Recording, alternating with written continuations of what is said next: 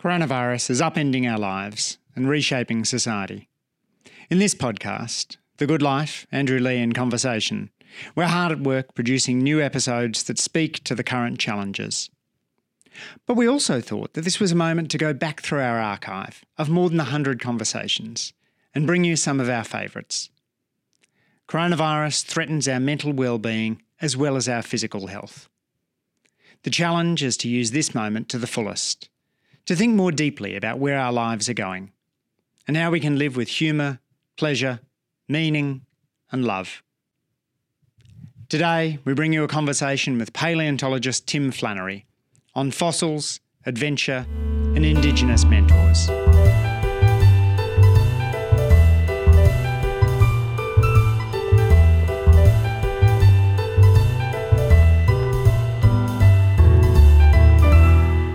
You know, as as the climate commissioner, my job was to go out and talk to average Australians about this. So we held town hall meetings around the country, and I would have met ten to twenty thousand Australians, sort of face to face in audiences, uh, and answered their questions and engaged with them respectfully. And I came away with a very, very deep respect for the common sense of the average person in this country.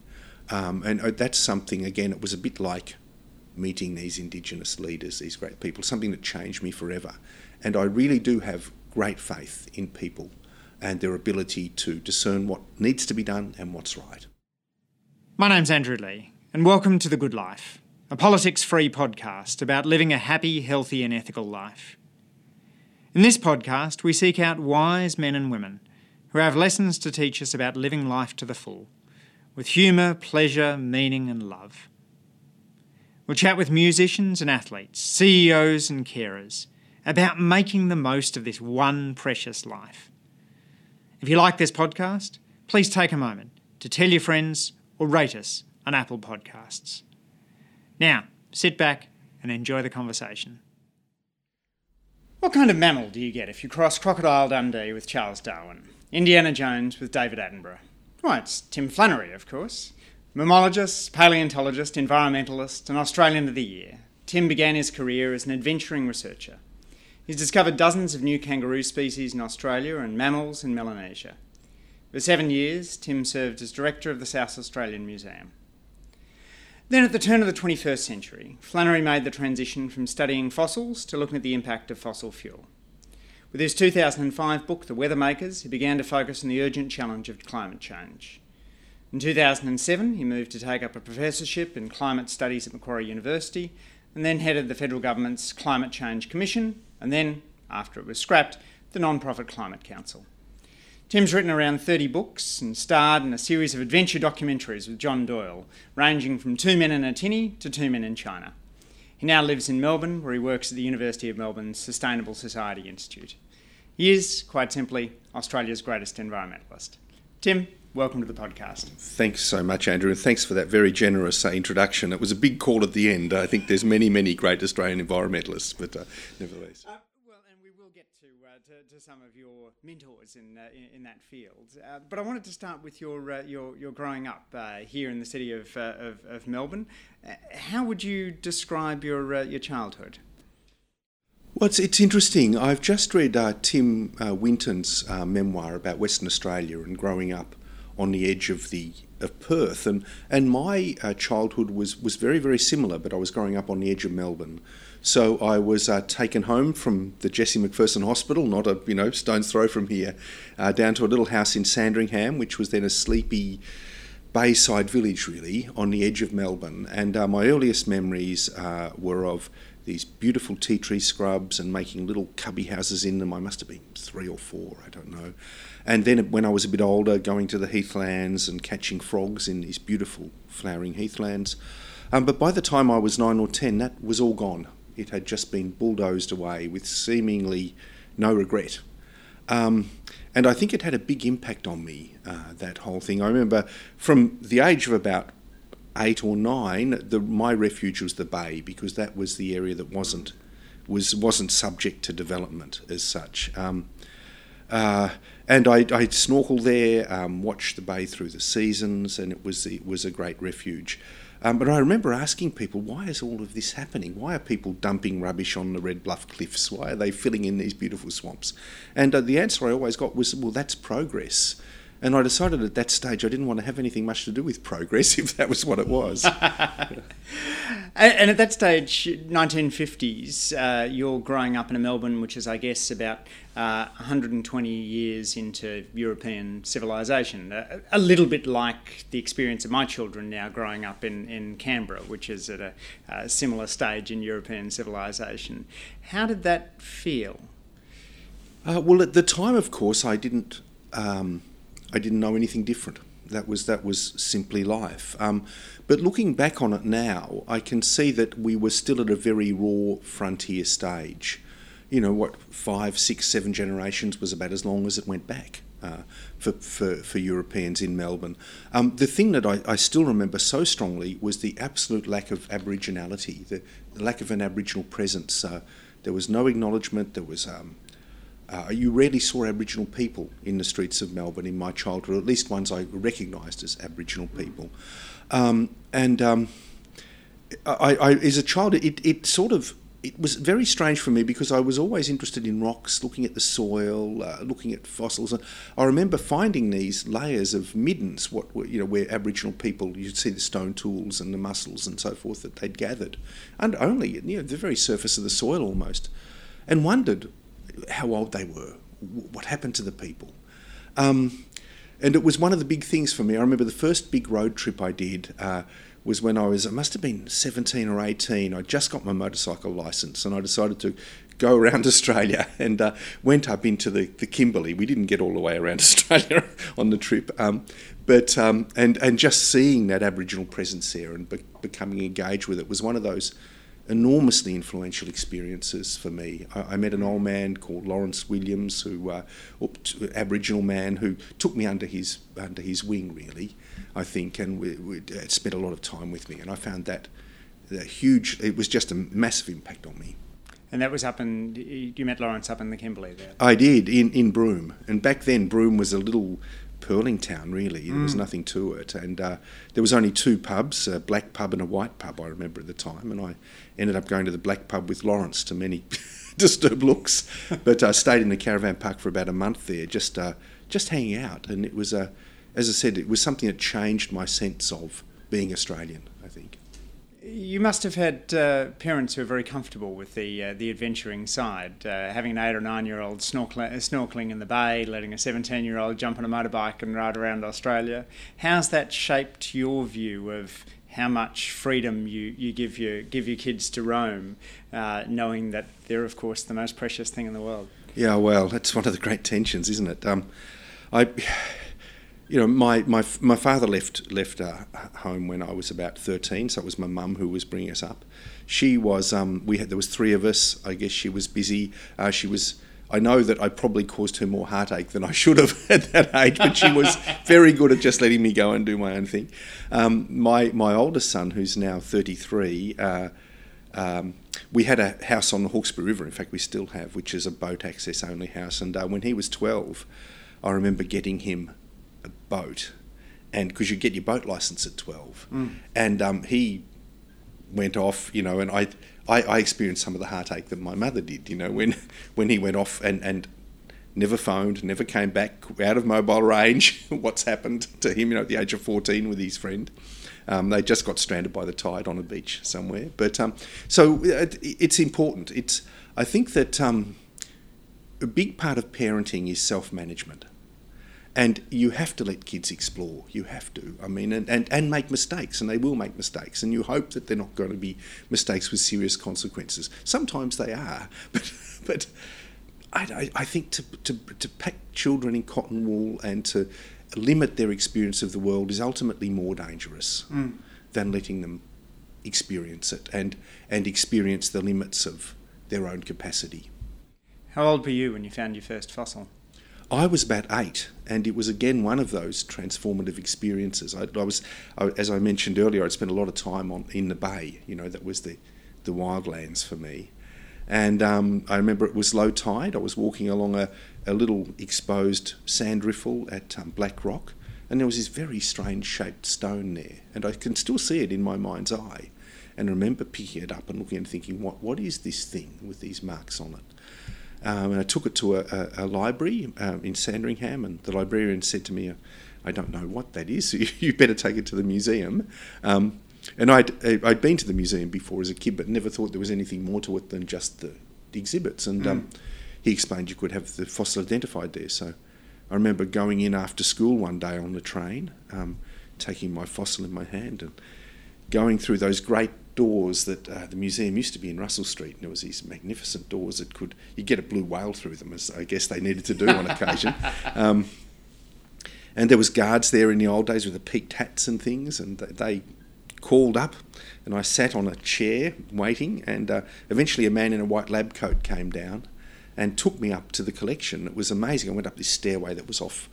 Uh, you know, out of bounds for the public, and past an Egyptian mummy, and past a skeleton of something, and remember going into the collection and there was just hundreds and hundreds of cabinets with these drawers and uh, he opened one of the drawers and pulled out a fossil that matched my one pretty much and said this is what it is it's a, a sea urchin fossil which is x number of years old 10 million years old um, and I, he could see, see I was interested, so he said, "Are you interested in dinosaurs?" And of course, I was interested.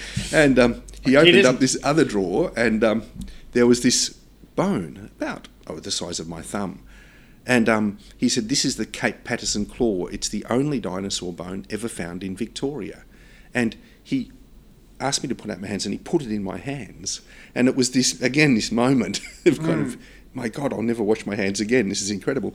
Um, so I went out um, and just on fire about fossils. And uh, I never found out whether the bloke in the white coat was. Uh, the curator or just a cleaner or a janitor for the museum, whoever it was. I didn't meet them again, and um, but they changed my life anyway what do you love most about fossils?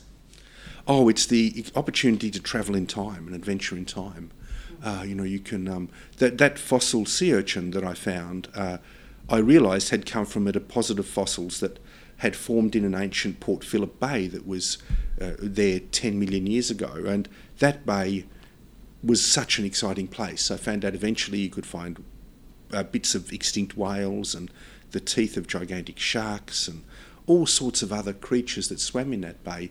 Uh, you could find them as fossils on the bottom of the existing bay. Mm. So for me, it was it was a marvelous thing to to dive under the water, look around on the rocks at the bottom of the bay, and find these bits of this ancient bay, which, for me, uh, in my imagination, that's sort of where I was with these gigantic penguins and whales and sharks and things. So it was just a, it was a, an escape, I suppose.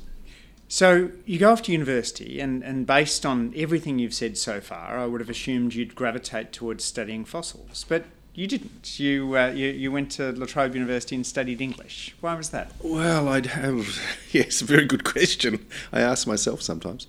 Um, look, it's it really was due to the fact that I was a very mediocre student at school. Um, I attended a Catholic boys' school uh, on the edge of the bay. Um, it was a very difficult environment for me. It probably suited some kids, but for me, it, it wasn't a great place to be.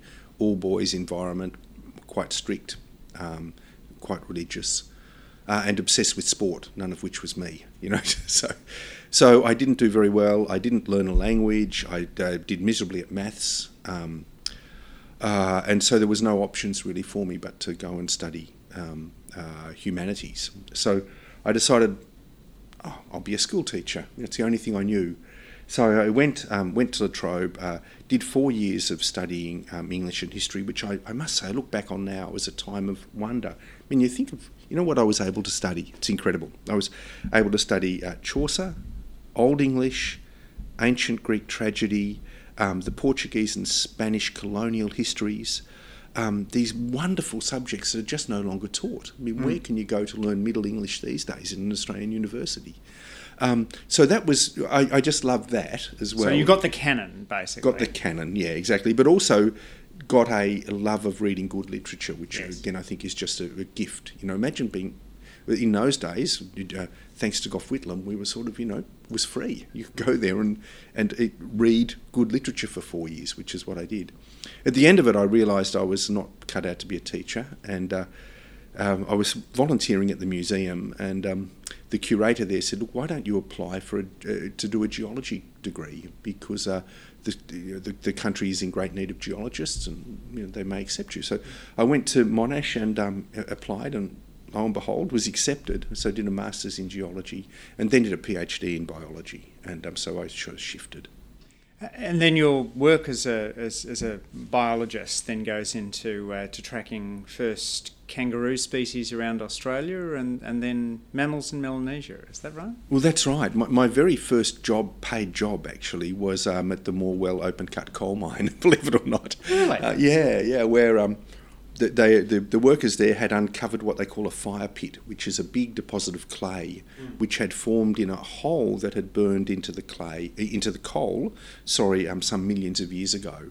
And that uh, clay preserved the remains of kangaroos that had fallen into that fire pit.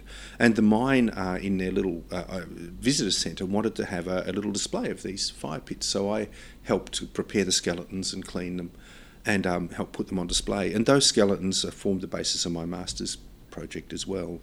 Um, so uh, that was interesting. They were incredible skeletons. I mean, there was impressions of skin preserved, little joeys preserved in a pouch, stomach contents preserved from two million year old kangaroos. It was unbelievable. Anyway, so um, so I studied paleontology. Um, did a PhD at the University of New South Wales, and during that time, I realised that the fossils that I was studying in fact had close relatives still alive in the rainforests of New Guinea. So uh, that was where I needed to go. Um, having made one trip to New Guinea, though, it was a bit like meeting Lawrence Williams in Broome those years earlier. There, here were effectively what are Australian Aboriginal people. They're all part of the same group, but living traditional lifestyles with their own languages, uh, still uh, living pretty much as they have for, for such a long time. And it was a, such a, a privilege being with those people.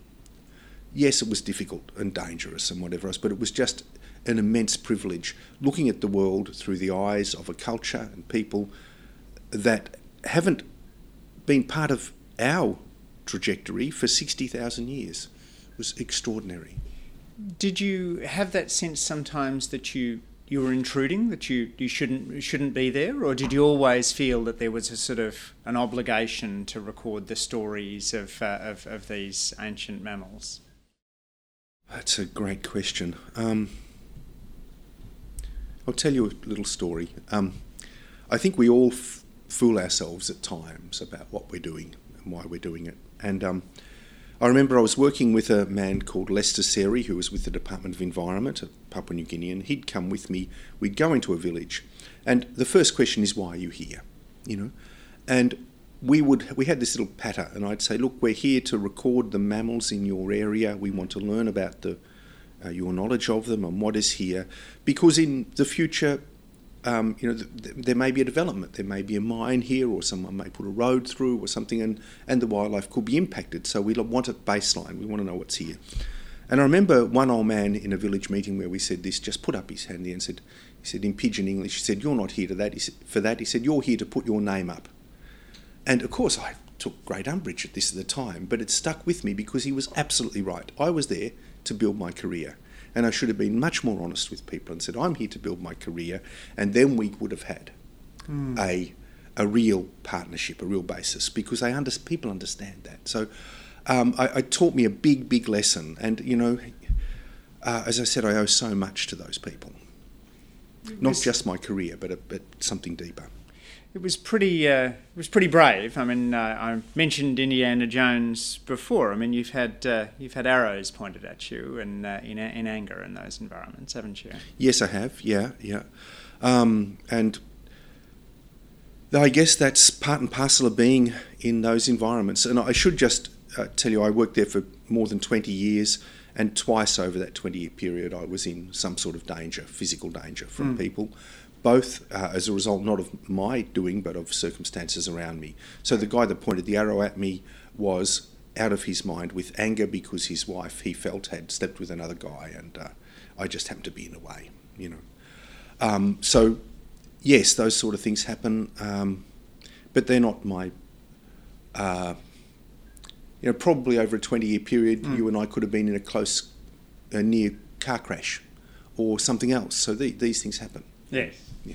Uh, so uh, uh, during that period, you uh, discovered a, a, giant rat, and and then also you were exploring tree kangaroos as, as well. What was the what was the defining limits of what you were looking for? Were you looking for, for whatever new mammals you could find?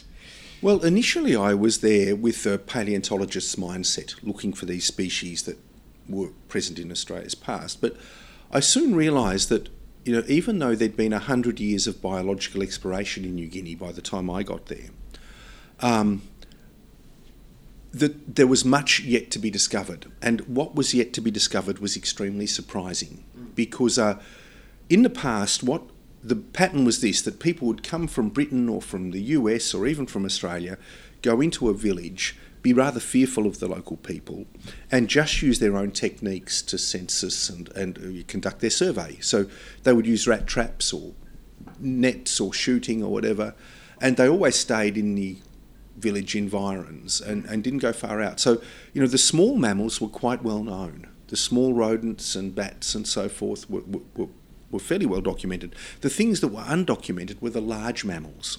Because to go out and find a tree kangaroo in New Guinea uh, you need to go with a very, very experienced hunter and you need to go out into the most remote areas of their territory, which are sometimes dangerous because there's an opposing tribe nearby, and you need to sit there for weeks with that person, um, uh, imbuing yourself in what they're saying, in the environment, until mm. finally you find evidence of this animal. So, in the past, people I think were too fearful to do that. You know, even as late as the late 1930s, biological expeditions into New Guinea carried guns and were shooting indigenous people who opposed them. So it was a very confrontational situation. My situation by the 1980s was different. I was actually able to go in, perhaps I was naive enough not to worry about that, try to find that fellow who was always a loner and a bit of an oddbod who enjoyed being by himself out in the bush, you know, following tree kangaroos, and go with him and be spirit, an yeah, yeah, exactly, be an apprentice, you know, to that person. Yes. And they would, I, I found they really opened up because they were loners in the village. They weren't interested in growing pigs and you know the, the kids and the, everything else in the village. All too much trouble, but they liked being in the bush. Mm. So um, and and they found that I was someone they could talk to, and uh, sometimes it was quite strange. You know, people would lead me up into the bush and they say, "Oh, the old fella will be here in a day or two. You just wait." You know, so I'd wait by my campfire, and uh, finally, a day or two later, this old man would turn up. Sometimes in the middle of the night. You know, the first thing you'd know was his dogs coming in. You know, and then an hour later he'd, he'd arrive, right? And you'd find he speaks no pidgin, no English, only the traditional language. You know. And um, I used to arm myself with a list of names of the animals I was interested in, so I'd ask the locals mm. about them. So first thing I'd do is cook some food or have some food for this fellow, you know. We'd sit down by the fire and I'd read out the names and um, it'd be Debol, the tree kangaroo, you know. And all of a sudden, hearing the word, the man would transform himself into a tree kangaroo. Not just the, the sounds of the animal, the way it held its body, but the way it moved, the way its eyes looked around, you know. And we'd go through the list, you know. Bogol, the, the eagle, the harpy eagle. Mm. The guy had become a harpy eagle. You know, these people knew everything there was. It was like opening an encyclopedia. And um, it was, I think, looking back, one of the one of the values of the work I did was I recorded that information before it vanished, because now really there are very few people of that that calibre, that nature, uh, in in the parts of New Guinea I worked. It sounds uh, an extraordinary experience, not only to be able to have those conversations, but to have that time. Uh, I feel we're sort of we're in such a structure, stru- structured environment with so many demands on our time that uh, that that sort of um, the freedom to allow to wait a day and a half. I, I can't think of when I've waited a day and a half in Australia for anybody anybody to t- turn up, uh, but it, it must change you a little.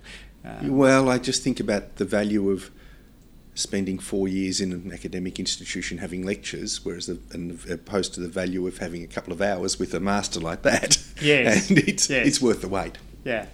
Uh, and in the, uh, uh, you of course spent a huge amount of time in the Australian bush as, as well. I know in the in the Future Eaters you've talked about the extraordinary efficiency of, uh, of the, Austra- the Australian natural life, uh, given the poor quality of the soils. Indeed, I'm not sure whether it's you or somebody else talks about the fact that Australian plants uh, need to be uh, uh, much more careful about being eaten and so therefore need to contain many more poisons. So when you walk through the Australian bush with all its wonderful smells, really you're smelling the poisons of plants that are desperate not to be eaten. That's right. Uh, is, is that, uh, are there, are, there, other observations you have as you walk, walk through, the Austra- through the Australian bush that, uh, that might shape listeners' views as to, as to how they engage with it?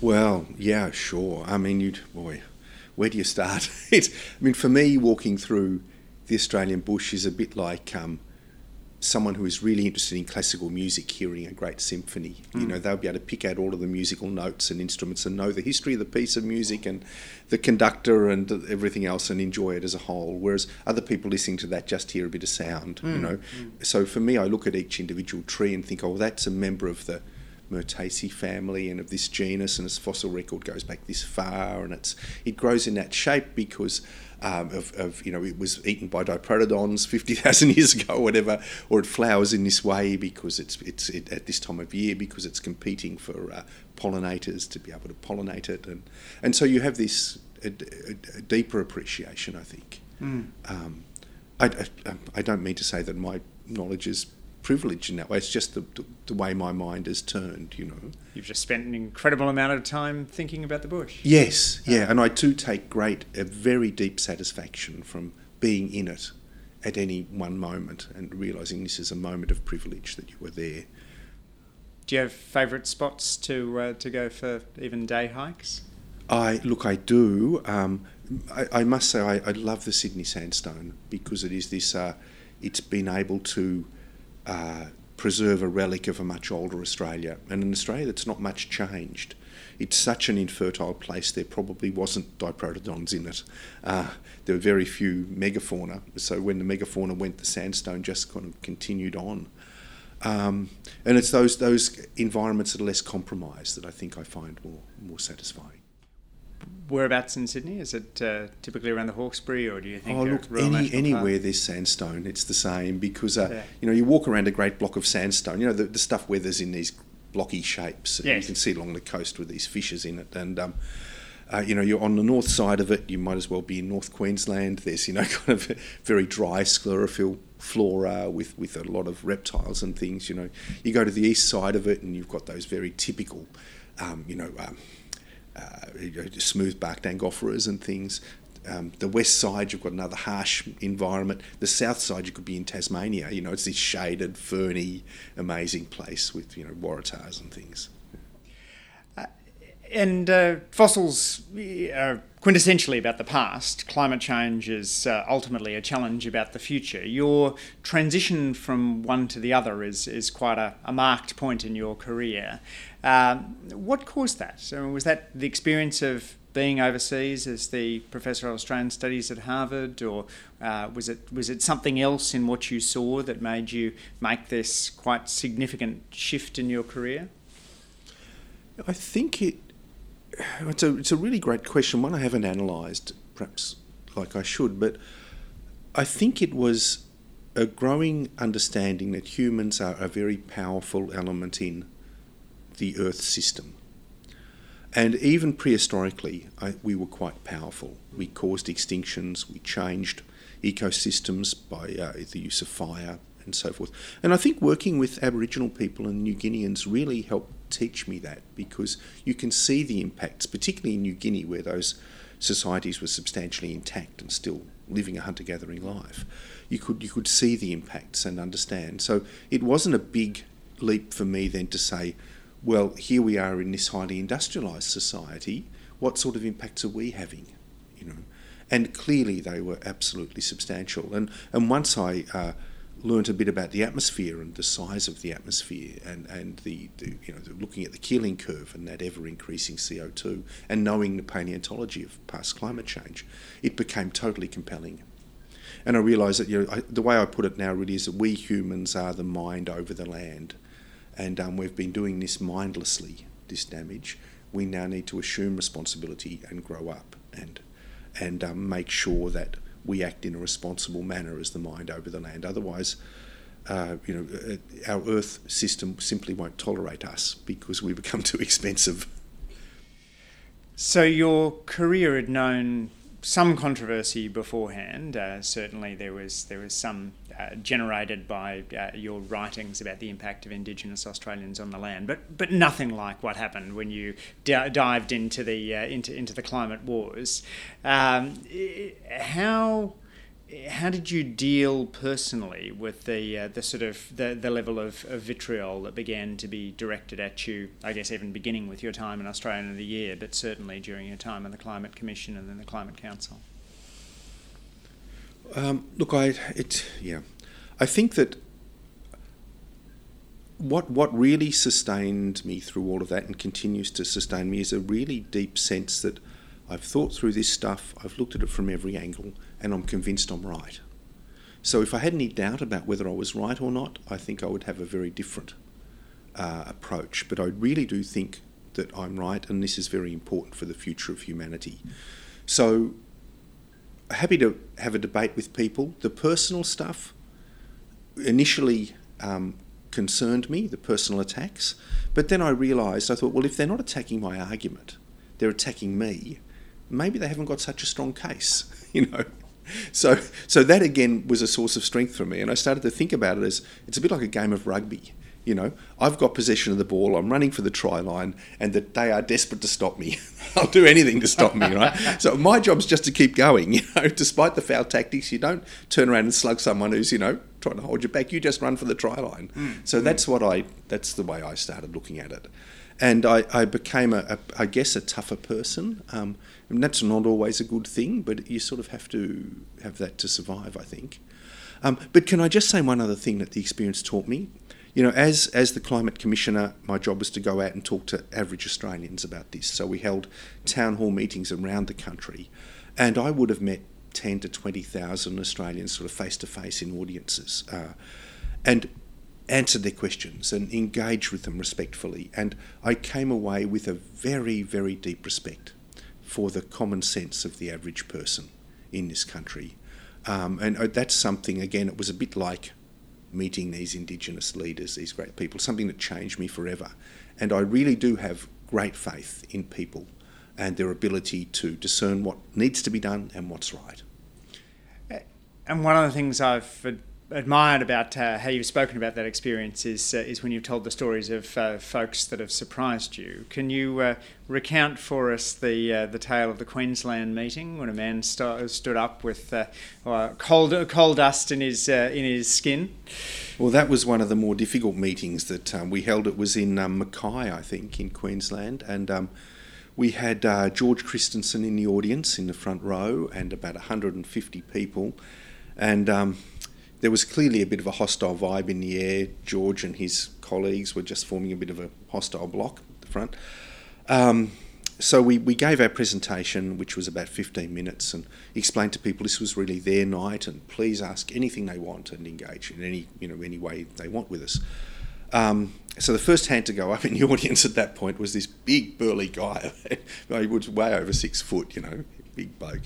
You could see the coal dust, as I said, you know, in his skin, and um, he stood up and just said, Look, well, thank you for your presentation. Um, I understand now. He said, I used to be a farmer. I understand now that um, my farming business was destroyed by climate change.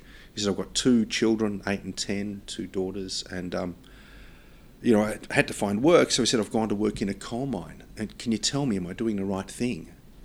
And it was just this incredible moment of, wow, you know, how do we deal with this? And um, of course, we all said, look, your first responsibility is to your family. You have to put bread on the table. You have to keep going. But that we as a community need to move forward to create better opportunities and cleaner opportunities that won't compromise your children's future. Um, but it was one of those moments where you just, um, it's again cha- life changing, I think. And uh, you know, you realise that this people aren't the enemy. We're all in this together, mm. and that um, given the opportunity to engage and understand and think and debate, we will come up with good solutions to this and many other problems that beset our society. I mean, one of the things I feel so strongly is that the political system treats us like children, you know, to be ruled over and to be, you know, imposed upon. People uh, at elections bring out policies um, which they may or may not stick by, but which people have very little influence on, when what we need as adults is an opportunity to engage at a deeper level and a more meaningful level. I think that really is the that's the key thing now. It's my what I feel so strongly and think we need to foster. There are two preconditions to to getting that engagement. The first is that you must give away some power to gain authority. So you must empower the people. Right? Holding a a citizen jury, as was done in South Australia recently with the nuclear issue, and then deciding you don't want to be part of the answer, is just corrosive to the thing. You know, um, you, you so you give away power to gain authority, and secondly, pay people for their time. You, as a political representative, are paid for your time to represent us. So, you know, if you are facing an issue where you want some real engagement, you, you need to impanel a jury of people. You know, uh, whatever the whatever you consider the um, a, a, good representative cross section of society it is. Maybe it's hundred, maybe it's 150 people. You know, impanel them, pay them for their time, give them the power to hear from anyone they want on the issue, but set a deadline by which they must make a decision. And I think that way you would get some real um, engagement with community. And as that becomes embedded in a way of thinking for all of us, um, we'd find that we all have the we all we're all in a position where we rule and we are ruled over, ultimately, and we understand and respect the nature of power and the nature of societal decision making. Do you think that has the potential to take some of the scratchiness, the anger, the, the hostility out of politics? Absolutely. The reason people are angry is that they are alienated and they don't believe the system represents them anymore. Um, and it's, it's the easiest thing in the world to complain. It's what children do when mum says the light has to go out at night or the TV has to go off, you know. Um, but, but you need to em- empower, empower people. And I, as my experience is that we as a species, when we work together and we're exposed to each other's scrutiny, are magnificent we as individuals who whinge and complain in, in a powerless position are miserable. so we just have to change that dynamic. Yes. Uh, you've got so many dimensions to uh, to your full and busy life, uh, but but one of them, I suppose, is is adventure. How do you how do you build adventure into uh, to to what must now be a pretty frantic existence? Oh, um, less frequently. I look one, once a year. Um, my family and uh, get together. Usually around my birthday, my older kids get together and we go and look at the geology of some area and um, you know, down the Otway coast or whatever. And that's wonderful because we tra- mm. time travel together back to the age of dinosaurs or to a time when there was volcanoes erupting on the western plains or whatever it is. And we enjoy some good food and some good wine and whatever. But that that's uh, adventuring for me at the moment. I, I also um, uh, am running two community conservation projects in Melanesia at the moment in the Solomon Islands. Well, not running, but facilitating really because mm. the community is running them.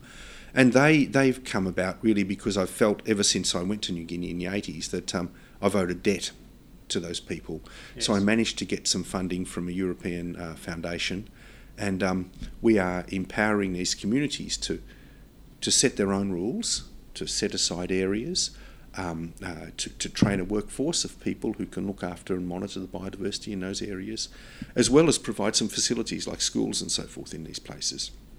So I do get up to New Guinea still with those areas, but it's under a very different power relationship now. I'm no longer the white guy coming in just to do that. I'm visiting the community to to see them empowered and see them yes. do things. So it's a it's it's a it's a great change really that must be very yeah very rewarding. It really is. It's fantastic. And to have that it's much more a feeling of, of equals whereas before mm. i would just drop in. But that was what it was in the 80s it was a different world right? Mm. now people have got mobile phones and wherever. It's, it's different. And uh, but it's great having that chance to preserve uh, some biodiversity. And the areas we're working in in, in uh, bougainville and the solomons really don't have effective uh, national parks or conserved areas. So we're really trying to build something from the ground up that, that hasn't existed before. So I find that uh, immensely satisfying.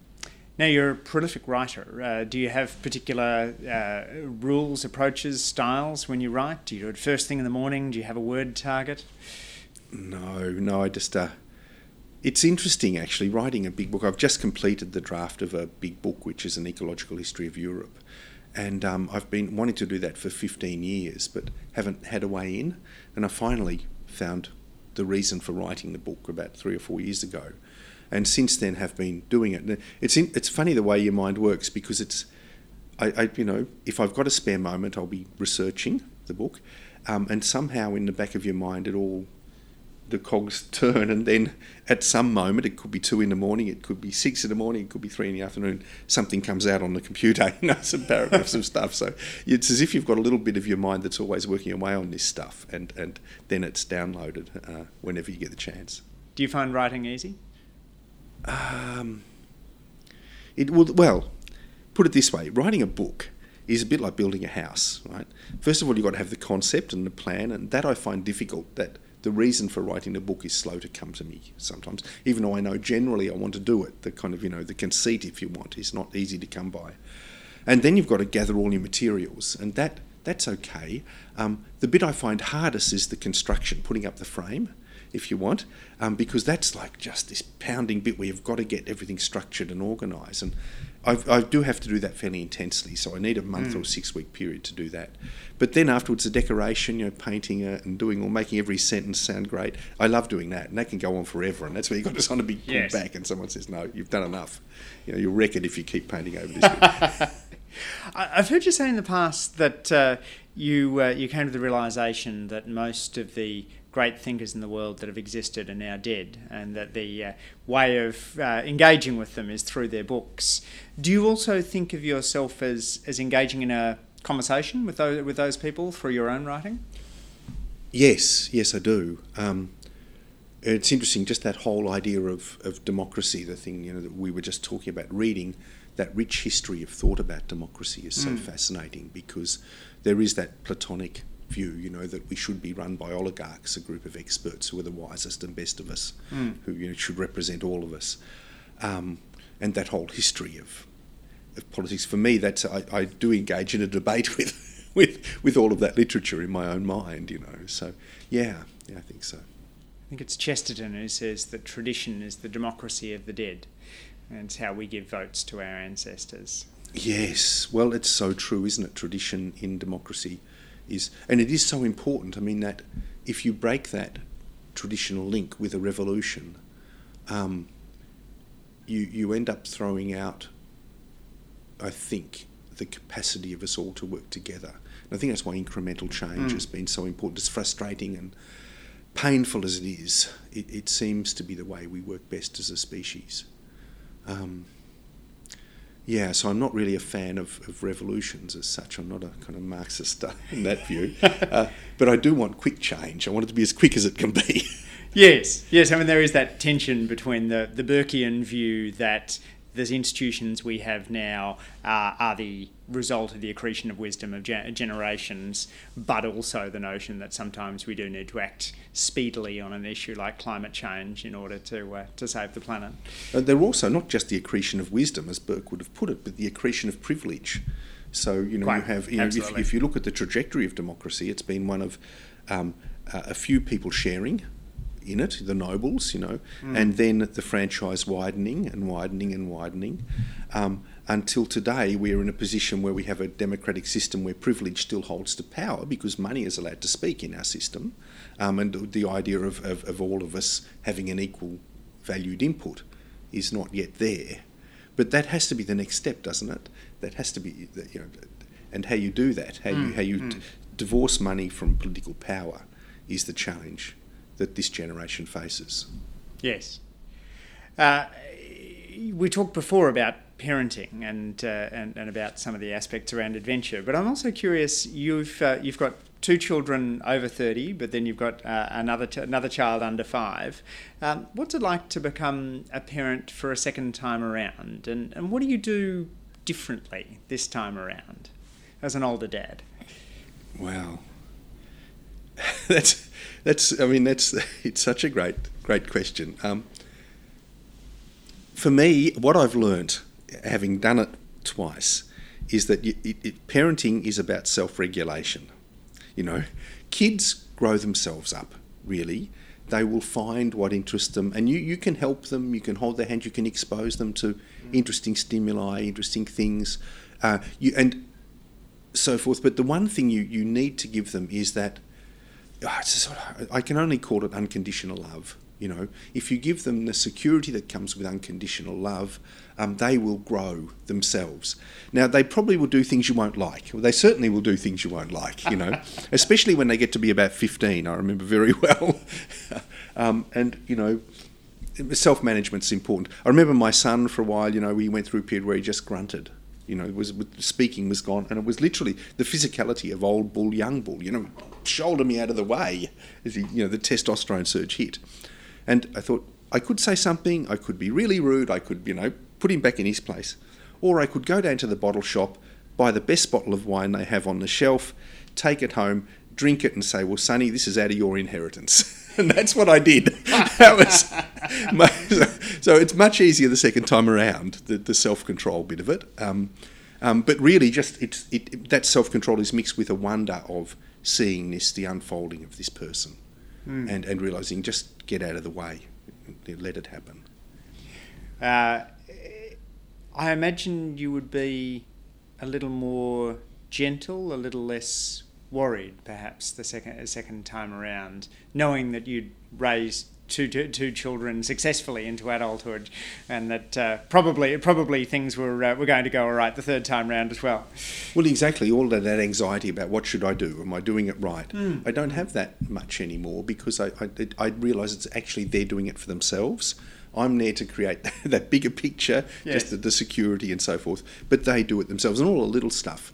It's all just a phase. It doesn't matter. You just let that go. You know, just. Um, so finally, Tim, let me close on a couple of uh, standard questions. Uh, what advice would you give to your teenage self? Um, be a bit more serious in terms of learning about girls, listening to what they're like and what they want. I think would be good. Going to an all boys school, what else can I say? I mean, you know, kind of, you know, you're totally thrown in the deep end. Um, Yes, which presumably is not a challenge that uh, youngsters face so much in a, in a world of ubiquitous internet, right? Well, exactly, um, and they would know. You know, I think it's a it's a changed world, but for me, it was a it was something I, I really wish I'd had a wise uncle who would have taken me aside and said, "Now, Tim, here's here's what you should do. here's what it's all about." What's something you used to believe but no longer do? Well, I, I was deeply religious till about the age of 14, and I've given that up. Um, was there a single moment? Uh, yes, there was. Yeah, it was. It was I was at school. I, I read the Gospels and realised that you know that this couldn't possibly be true. that you know, well, there was a whole lot of things in, involved in that. Yeah. But there was a period where I just thought, no, Catholicism. but your your reverse epiphany came came at Catholic school. Uh, That's right. yeah, yeah, yeah, exactly. Yeah, yeah. Um, what else do I believe that I would, that I don't believe that I used to? Um,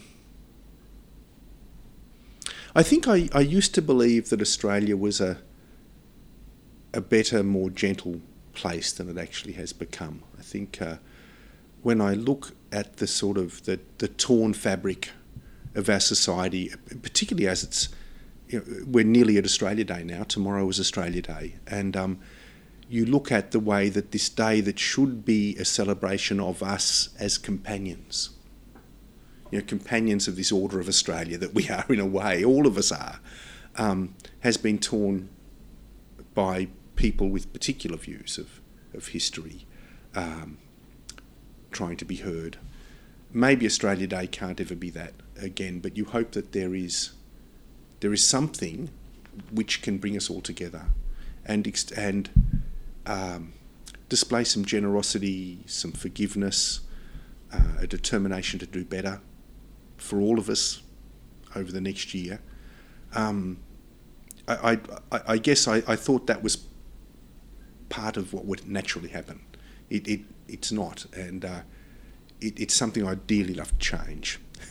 And you feel that more strongly than you did 11 years ago when you were being announced as the Australian of the Year? Certainly, yeah. I think, um, yeah, I think back then I had a, a, a, more optimistic view than I have now. I think Australia's got a, a lot of growing up to do, and um, I don't mean that disrespectfully. I just think that that we we are yet to realise that we're all in this together. When are you most happy? Um, Well, through my life, I've had varying, I guess, degrees and moments of happiness. One can be ecstatic, one can be content. Um, I'm ecstatic when I discover something new.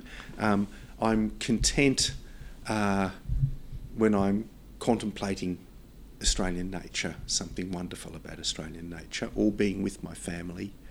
Um, but I, I don't know. I don't know whether either of those states actually is the is, is the way we should really be.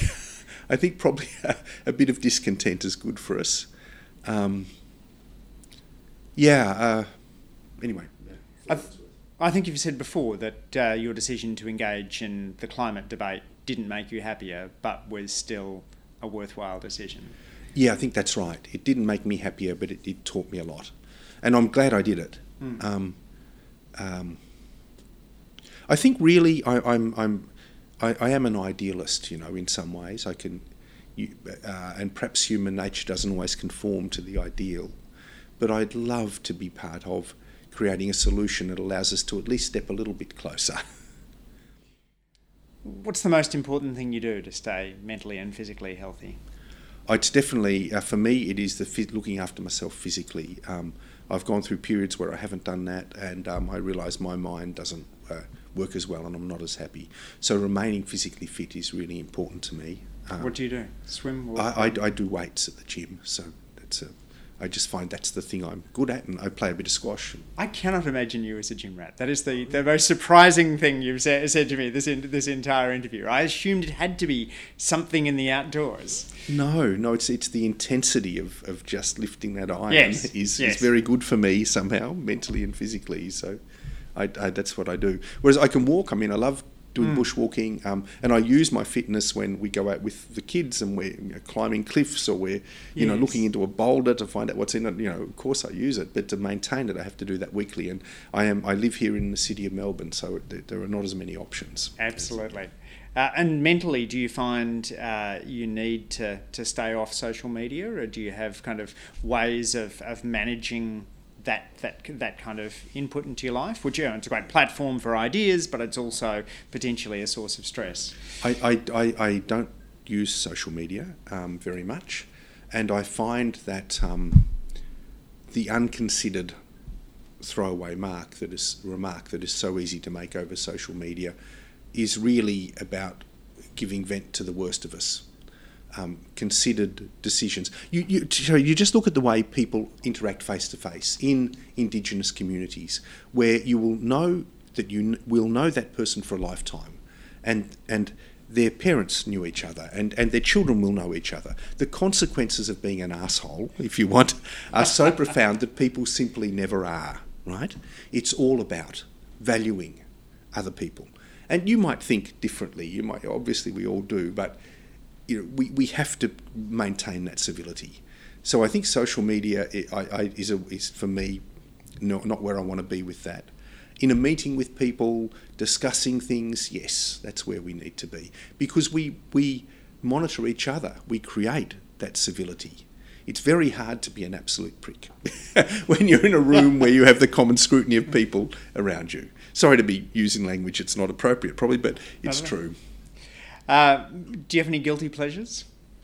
Oh, probably too many to, to list here. we, we've got time. Uh, go, let's, start, let's, start, let's start running through them. Oh, my goodness. What we might. Well, I don't know how guilty they are. I love classical music. I love Baroque. I love Jordi Savall. I love the, the uh, recital centre here in Melbourne. Um, uh, what else do I enjoy? I probably eat too much meat. I do enjoy cooking roasts and things like that. That's probably a guilty pleasure. Um, uh, I enjoy travelling by car, even though it's a hybrid. I know it's burning fossil fuels. it's you know, but uh, getting out to the bush with the vehicle is a is a guilty pleasure. Um, what else? Um, apart from a nap in the middle of the day occasionally, increasingly. Naps are wonderful. Other ones I'll leave. I'll leave. Uh, I'll turn the light from. Put, draw the veil of modesty over them, so that. Well, finally, Tim, which person or experience has most shaped your view of living an ethical life? Uh, um, well, there, have been so many, I think, that have pushed me in the same direction. But um, meeting Aboriginal people and seeing the way they view the world and each other has been hugely influential. Um, but even more so in New Guinea, in that village situation, where you see um, what we can be if we if we're respectful of each other, are hugely influential on me. And again, being climate commissioner, and you know, not just having to sit in an office and answer emails or whatever, but engaging with people, that has been hugely influential. Um, I think without those experiences, I would have really lost faith or been at risk of losing faith in what we are potentially capable of as a species. Um, so it's it's yeah those things that are important. Tim Flannery, thank you for sharing your thoughts on who you are and what we can be on the Good Life podcast today. Thank you. Thanks, Andrew. Thanks for listening to this week's episode of The Good Life.